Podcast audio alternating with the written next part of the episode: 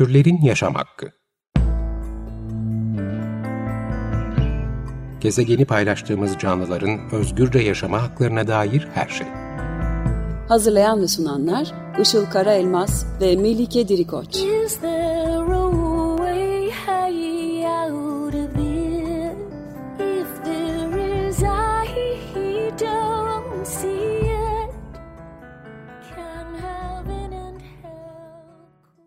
Merhabalar, 95.0 Açık Radyo'da Türlerin Yaşam Hakkı programı başladı. Ben Melike Dirikoç. Bugünkü program destekçilerimiz Yağız ve Öykü Aslan'a e, teşekkür ederiz. Geçtiğimiz hafta yeşil kapitalizmi konuşmuştuk. Bunun dünyayı kurtarmada bir çözüm olup olmadığını e, tartışmak e, istemiştik. E, ve aslında sonuç olarak da çoğunlukla gerçek bir çözüm olmadığını ya da en azından ihtiyacımız olan çözüm olmadığını e, söylemiştik. Bu kanıya varmıştık. Bugün de geçen haftanın konusunun bir devamı olarak e, Green New Deal ya da yeşil kapitalizm olarak öne sürülen çözüme karşılık ortaya atılan e, degrowth yani küçülme kavramını konuşacağız. Şimdi tabii sürdürülebilirlik için çözümler arıyoruz. Hepimizin bildiği gibi e, iklim krizi e, kapıda. Hatta kapıyı çoktan açmış durumda. E, yeşil kapitalizmin bölümünde iş yapma biçimlerini ve e, ekonomik yapının aslında değişmemesini, e, aynı olmasını eleştirmiştik ve bunun yetmeyeceğini konuşmuştuk. Ve e, sistemsel e, yapısal değişikliklerin olması gerektiğini e, söylemiştik. E, ancak geçtiğimiz programda da konuştuğumuz gibi yeşil kapitalizm aslında yapısal bir değişiklik önermiyor. Sadece X ürünü daha çok Y ürününe değiştirmeyi öneriyor. Yani daha sürdürülebilir olan ürünleri kullanmamızı ya da bunların üretilmesine ya da bu teknolojilere geliştirilmesine öneriyor. Tabii geçtiğimiz haftada konuşmuştuk aslında daha sürdürülebilir olması da oldukça tartışmalı ve muallak bir konu. Çünkü sürdürülebilirliği sadece kısıtlı bir çerçeveden ele almamak gerekiyor ve bütün işte bu sürdürülebilir denilen şeylerin de aslında çıkış noktasından bitiş noktasına kadar baktığımızda ne kadar sürdürülebilir oldukları konusunda da yine oldukça büyüyen tartışmalar var. Ve aslında e, demiştik ki aynı zamanda ve biliyoruz ki kapitalizmin en temel özelliklerinden biri e, sonsuz büyüme ve e, sonsuz büyüme içinde aslında felaketleri durdurmamız mümkün değil. Yani yeşil de olsa, başka bir şey de olsa aslında e, kapitalizmin herhangi bir versiyonunun e, temelde baz aldığı düşünme şekli devamlı olarak büyüme olduğu için aslında bunu değiştirmemiz gerektiği üzerine konuşmuştuk ve e, tabii devamlı büyümenin e, aslında durdurulması demek e, bir, bir anlamda e, büyümeme ve dolayısıyla da e, bazı noktalarda küçülme e, demek oluyor. Şimdi isterseniz bu küçülme kavramının yani degrowth e, denilen kavramın e, ne olduğuna biraz bakalım. E, bugünkü programda yararlandığım bir e, kitap oldu. The Future is Degrowth yani gelecek küçülmedir e, kitabı. Yazarı Matthias Schmalzer. Şimdi kitapta e, şundan bahsediyor ilk olarak. E, Hollanda'da 2020 yılında yani pandemi başladıktan e, birkaç ay sonra aslında yayınlanan bir deklarasyon var. Tabii degrowth kavramı çok daha eski ama bu deklarasyonla beraber aslında e, çok daha e, konuşulmaya e, başlandığından bahsediyor bu kavramın. E, şimdi pandemi aslında bizi birçok konuda düşünmeye e, sevk etti. E, bunu hepimiz e, fark ettik. Ekonomik büyüme ve e, insanlığın gelişmesi e, üzerine de epey bir konuşma alanı sağladı aslında. E, ve şu cümleyi çok fazla duyduk. İşte normale geri dönmek istemiyoruz. Çünkü aslında normal bizi bu hale getirdi e, dedik. Ee, ve e, buradan yola çıkarak aslında bu pandeminin de vermiş olduğu bu e, olanaktan da faydalanarak e, bir deklarasyon yayınlanmış. E, şimdi bu deklarasyonun maddelerinden e, biraz bahsetmek istiyorum. E, ilk maddede e, demişler ki büyümenin gayri safi milli hasıla ya da İngilizcesini söylersek işte GDP olarak kısaltılan yani açılımı Gross Domestic Products e, üzerinden tanımlanmaması gerektiğini söylemişler. Yani ekonomik gelişmişlik aslında bir ülkenin ürettiği, sattığı ürünler ya da hizmetler üzerinden belirlenmemeli. E, bununla beraber sağlık, eğitim gibi büyümesi ve yatırım alması gereken alanların da diğer alanlardan ayrışması e, gerektiğinin altı çiziliyor. Yani hani e, büyümesi gereken ve gerekmeyen e, alanlar var aslında bakıldığı zaman. E, yapıları gereği aslında sürdürülebilir olmayan ve sürekli daha çok tüketime sevk eden sektörlerin ise küçülmesi gerektiği hatta belki de e, tamamen e, kalkması gerektiğini de öneriyor. Örneğin işte fosil yakıt endüstrisi gibi, madencilik gibi ve reklamcılık gibi demiş. Kitapta e, ve deklarasyonunda da daha doğrusu reklamcılık e, lafı geçiyor. Aslında ilk başta benim şaşırdığım bir şey oldu. Çünkü evet yani sektör olarak e, sürdürülebilirliğin önündeki engellerden biri olarak ilk başta aklımıza gelmiyor. Daha çok işte e, sürdürülebilir olmayan üretimi yapan sektörleri düşünüyoruz ama bu sektörlerin e, insanlara ulaşmasını sağlayan ve yani tüketimi çok ciddi şekilde teşvik eden mesela reklamcılığı çok fazla düşünmüyoruz aslında ama e, çok e, bence ciddi anlamda üzerine düşünülmesi gereken e, bir konu bu. İkinci maddede gelir dağılımının yeniden tasarlanması ve herkes için e, global bir standart gelir belirlenmesi e, durumundan bahsediyor. Yani işte global bir e, asgari ücret diyebiliriz buna ama tabii ki yani asgari ücret deyince tabii aklımıza bizim ülkede çok yetersiz bir şey geliyor ama hani burada aslında insanların iyi olma hallerini karşılayacak bir asgari ücretten bahsediyoruz ve bununla beraber e, zenginliğin de daha düzenli e, dağıtılması için e, geliştirilecek olan progresif bir vergilenme vergilendirme sistemi e, önermişler. E, aynı zamanda tabii çalışma saatlerinin azaltılması, e, iş paylaşımı sistemlerinin kurulması ve aynı zamanda e, iş yapmanın e, sağlık ve eğitim gibi temel sosyal ihtiyaçlarla iyi entegre edilmesini öneriyorlar bu ikinci maddede. Üçüncü madde e, benim de yani olmasından mutluluk duyduğum bir madde oldu açıkçası. Rejeneratif tarım uygulamaları e, ve bitki e, bazlı ağırlıklı bir tarım politikasının belirlenmesini e, önermişler. Tarımda biyoçeşitliliğin e, korunması ve tarım çalışanlarının e, adil maaşlar almasını e, öneriyor bu madde. E, diğer madde tüketimin ve seyahatlerin azaltılması e, lüks ve çılgınca tüketim ile e, bu seyahat alışkanlıklarının e, yerine getirilecek olan aslında ihtiyaç halinde e, ve sürdürülebilir tüketim ve seyahat uygulamalarının e, geliştirilmesini önermiş. Ki zaten e, bildiğimiz üzere aslında devamlı büyümenin ve çılgınca e, kaynakların kullanılmasının önündeki en büyük engellerden biri de zaten çılgınca tüketim. E, bu maddenin olması da aslında çok e, normal tabii ki beklenen bir şey. Ve son maddede e, deklarasyonun son maddesinde de borçların iptalini e, önermişler. E, özellikle de düşük gelirli insanlar için, işte işçiler için ve özellikle güney yarımkürede yaşayan e, halklar için borçların iptalini öneriyorlar. Zaten biliyoruz ki aslında e, bu sürekli büyümenin ve e, zaten içinde bulunduğumuz aslında e, ekonomik sistemin en büyük e, zaaflarından biri de bu borçlanma e, pratikleri. E, borç olduğu zaman işte devamlı bir aslında kaynak üretimi ve e, bu e, şeyin loop şeklinde e, açığın loop şeklinde büyüyüp aslında hiçbir zaman da kapatılmadığı ve e, ekonominin de aslında bu borçlanmadan yukarı çıktı. Sonsuz büyümenin de bu borçlanmayı e, borçlanmaya basarak yukarı çıktığını da biliyoruz. Tabii ki bu borçlanmanın iptali de önemli bir madde bu anlamda. E, şimdi küçülme tartışmaları başladıktan sonra elbette tabii e, birçok e, sisteme karşıt olarak ortaya çıkan fikir gibi Forbes, Financial Times gibi e, gazetelerde e, bazı makaleler çıkıyor ve e, diyorlar ki işte koronavirüs salgını sırasında bu deneyimlediğimiz bu sefilliğin kalıcı hali bu küçülme aslında önerilen bu küçülme. Bu bir sefilliğin sürmesi e, diyorlar ve e, bu da aslında bir karalama kampanyası yine. E, ve e, önerdikleri şeyin bu küçülme olarak önerilen şeyin aslında ekonomik bir resesyon olduğunu iddia e, ediyorlar. İlerlemenin büyümeyle olacağı fikri e, gelişme sonrası yani post development e, dedikleri e, zamanda, gelişme sonrası zamandaki düşünce okulları tarafından da aslında bu açıdan oldukça eleştiriliyormuş. Yani bu aslında yanlış yönlendiren, yıkıcı ve tüm e, dünyanın düşüncesiymiş gibi yansıtılmaya çalışan bir e, batı felsefesi e, olduğunu söylüyorlar bu büyüme ve e, ilerleme ilişkilendirmesinin. Ve küçülmenin de aslında e, çıkış noktasının daha radikal değişiklikler içeren anarşist grup ve komünitelerde e, olduğu e, bahsed olduğundan bahsediliyor kitapta. İşte bu komüniteler daha e, tırnak içinde radikal çözümler öneriyorlarmış. Araç şehirler gibi işte komün yaşamın olduğu e, yerleşim yapıları gibi ya da eko kasabalar diyebileceğimiz e, yerleşimler üzerinden tasarlanıyor e, ilk başta bu e, küçülme.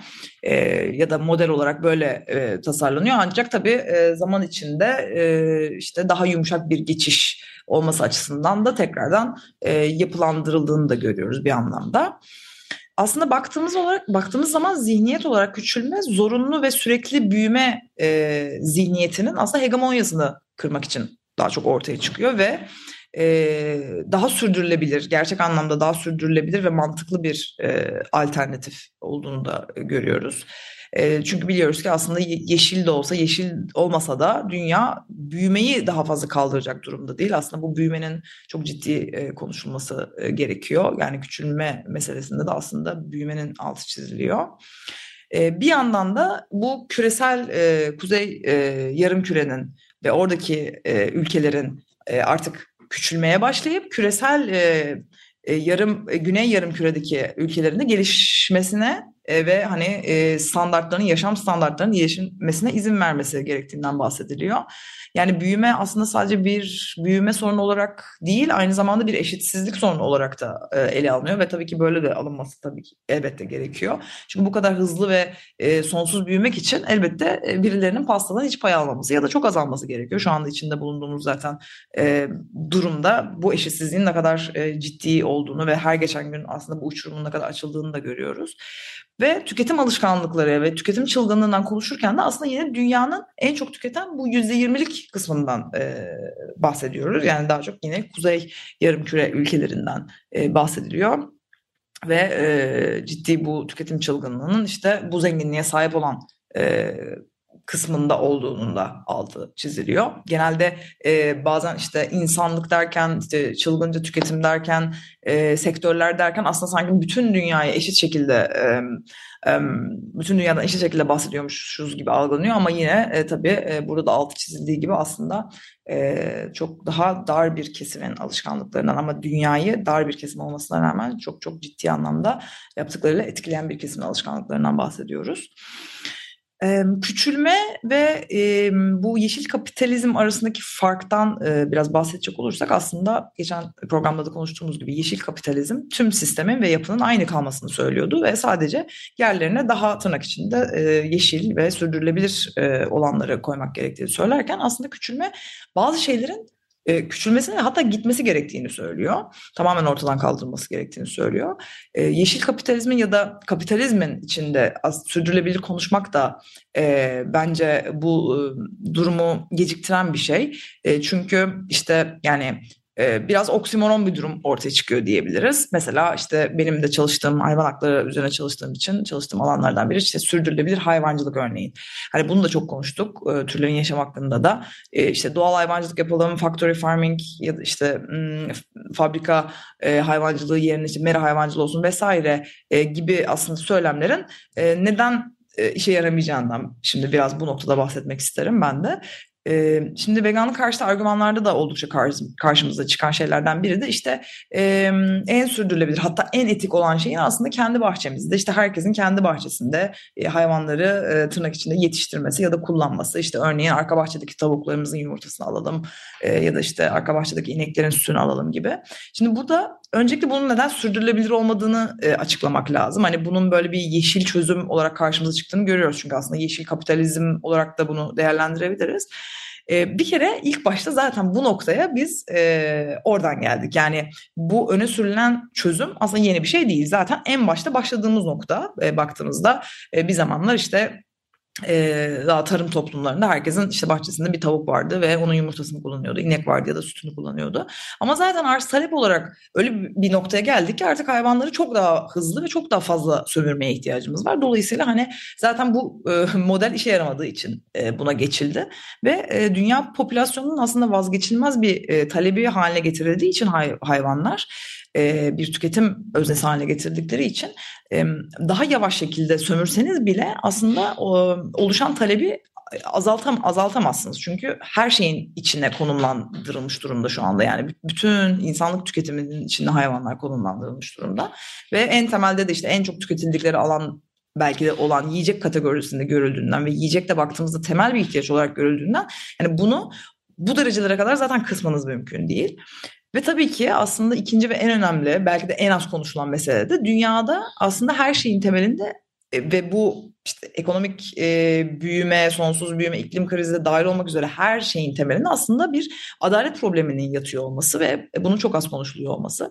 E, eğer gerçekten iyi bir dünyada yaşamak istiyorsak e, bunu konuşmamız şart aslında en büyük sorun bu sistemin insan ve insan olmayan hayvanlarda dahil herkes için köleliği bitirmek yerine daha iyi köleler e, yaratmak istemesi. Bugün baktığımızda e, gelir eşitsizliği, ihtiyaçların karşılanması konusundaki eşitsizlik, iklim adaletsizliği tüm bunlar yine adalet kavramının en temelde sağlanmıyor oluşundan ileri geliyor. Kapitalizmin ve diğer tüm sömürgeci sistemlerin dayanağı da zaten sömürü. E, sonsuz büyümenin e, önüne geçmek istiyorsak da bu büyümeyi mümkün kılan aslında sömürünün önüne ilk başta geçirmesi gerekiyor. Çünkü sonsuz büyüme en çok da zaten doğayı ve e, diğer hayvanları e, sömürüyor oluşumuzdan e, ileri geliyor. Yani bu, sağlanmazsa zaten sonsuz büyüme olamazdı bir bakıma da e, kişi olarak tanınmayan, temel hakları ellerinden alınmış bu grupları serbestçe sömürebildiği için bu sistem zaten büyüyebiliyor ve büyüdükçe de yok etmeye devam ediyor baktığınız zaman. E, ve bu anlamda da aslında evet küçülme kavramı e, aynı zamanda antikapitalist olduğu kadar feminist ve e, antikolonyal ve genel olarak sömürge karşıtı e, fikirlere de dayandığını görüyoruz.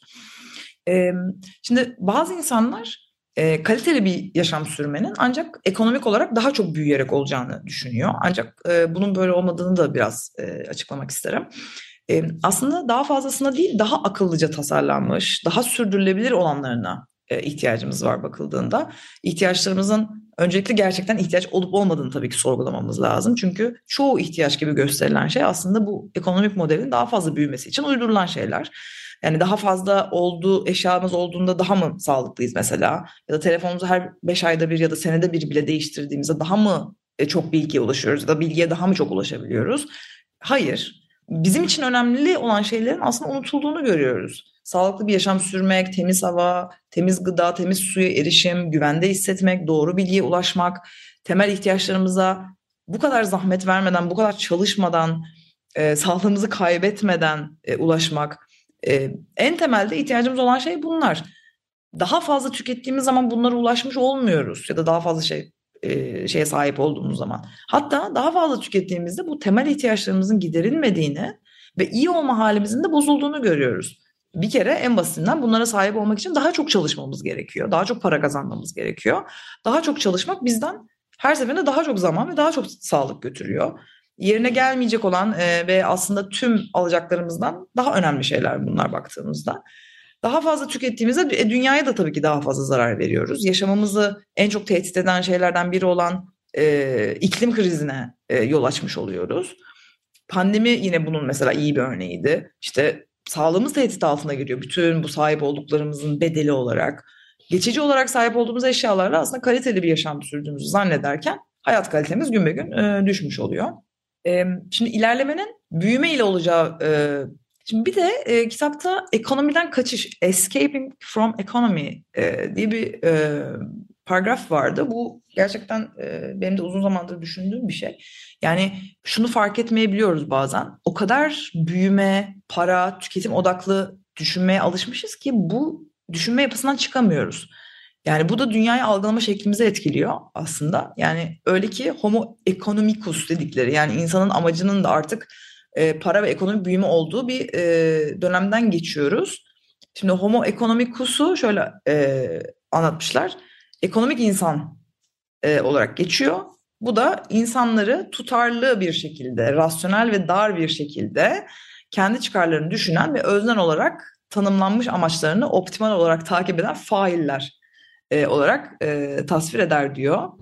Şimdi baktığımızda aslında bunun içinde bulunduğumuz bu küresel felaketler, krizler çağında ne derece gerçek bir sorun olduğunu anlayabiliyoruz. Yani bu e, tanımlamadan da insan merkezciliğin bir sorun olarak e, ele alındığını biliyoruz ve bunu böyle ele alıyoruz ama aslında bu insan ya da insanlık e, modeli sadece tür olarak e, herhangi diğer hayvanlar gibi bir e, hayvan türü olarak bahsettiğimiz insan değil aslında.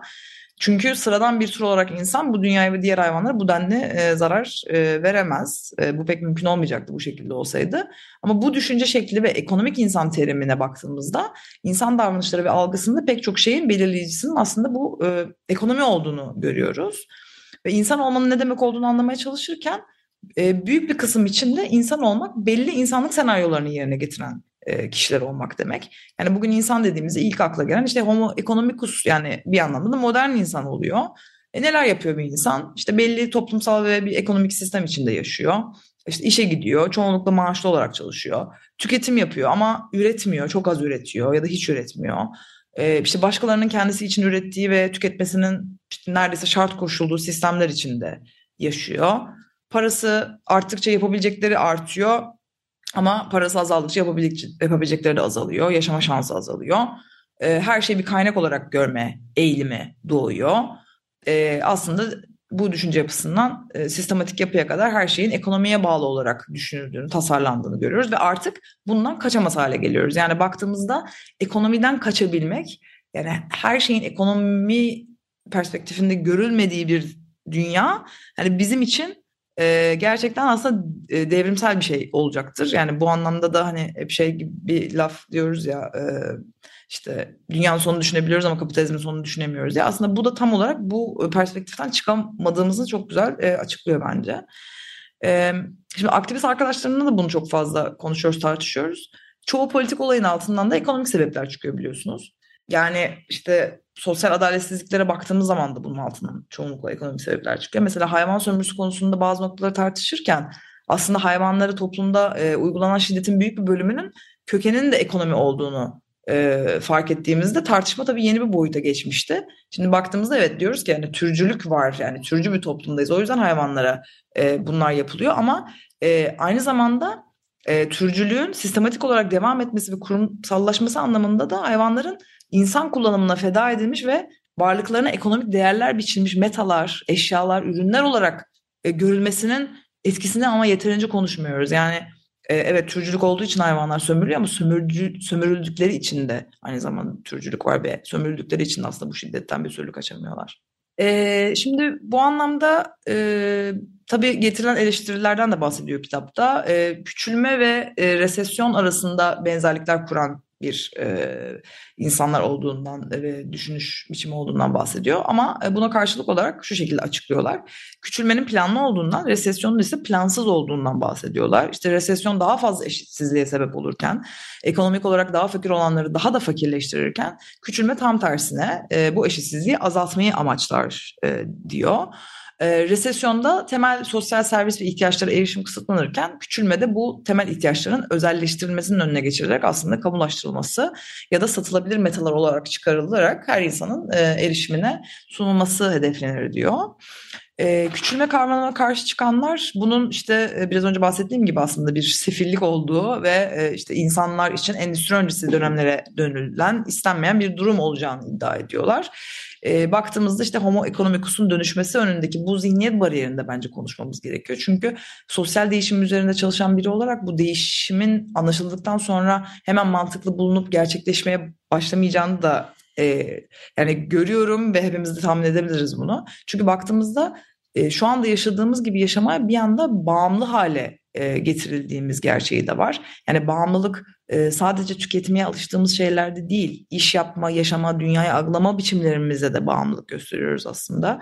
Tüketim alışkanlıklarını değiştirirken örneğin ne alıp almadığımızdan ne alıp almadığımızın ötesinde satın alma eylemine olan bağımlılığımızı da konuşmamız gerekiyor.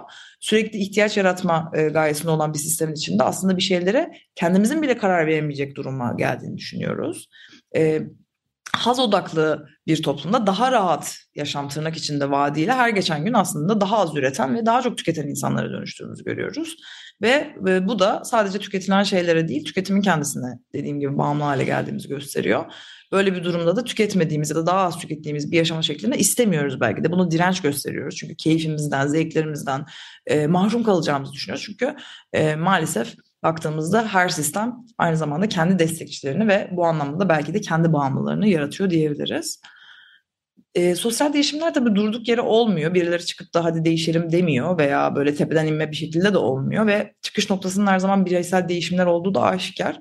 E, bu yüzden de baktığımızda daha sürdürülebilir, daha yaşanabilir bir dünya tahayyül ederken bir yandan bunu sadece e, bu değişimin kendisi için ya da başkaları için yapmadığımızı ya da yapmış olmak için yapmadığımızı anlamamız gerekiyor diye düşünüyorum. İşte genelde iklim krizi için mücadelede ya da ekolojik, ekolojik meseleler için mücadelede ya da herhangi bir hak mücadelesinde işte bunun mesela şöyle söylemler var işte genç kuşaklar için olduğu işte çocuklarımız için olduğu ya da dünya için olduğu belki söylemini duyuyoruz. Yani elbette tabii bunlar da doğru ama aynı zamanda bu kendi türümüzü dönüştürmek, kendimizi ve kendi türümüzü dönüştürmek için de aslında girdiğimiz bir yol. İnsan türü olarak belli bir ortak bilinç e, şu an paylaşıyoruz ve bu bilinci e, aslında dünyayı ve çevremizi şekillendirmek için de kullanıyoruz. E, ve bu noktada da aslında e, bu düşünce sistemlerimizi değiştirmek, dönüştürmek insan olmanın ne demek olduğunu da yeniden kurgulamamıza yarayacak bir araç olabilir ve bunu yapmaya başladığımızda aslında hapis olduğumuz bir sürü düşünceden ve olma halinden de kurtulabilmemiz için bir fırsat yakalamış olacağız diye düşünüyorum tür olarak, insan türü olarak. Evet süremizin yavaş yavaş sonuna geldik. 95.0 Açık Radyo'da Türlerin Yaşam Hakkını dinlediniz. Bugün sürdürülebilir ekonomik sistemler tartışmaları arasında geçen hafta konuştuğumuz yeşil kapitalizm içinde e, yaşadığımız krizlerden e, süremizin yavaş yavaş sonuna geldik. 95.0 Açık Radyo'da Türlerin Yaşam Hakkını dinlediniz. E, bugün sürdürülebilirlik tartışmaları arasında geçen hafta konuştuğumuz e, yeşil kapitalizm bizi e, bu krizlerden kurtarabilir mi tartışmasının üzerine degrowth yani küçülme kavramını e, açmaya çalıştık. Sorularınız ya da yorumlarınız için bize e-mail yoluyla da ulaşabilirsiniz. E-mailimiz turlerinyasamakki at gmail.com Dinlediğiniz için teşekkürler. Haftaya görüşmek üzere. Hoşçakalın.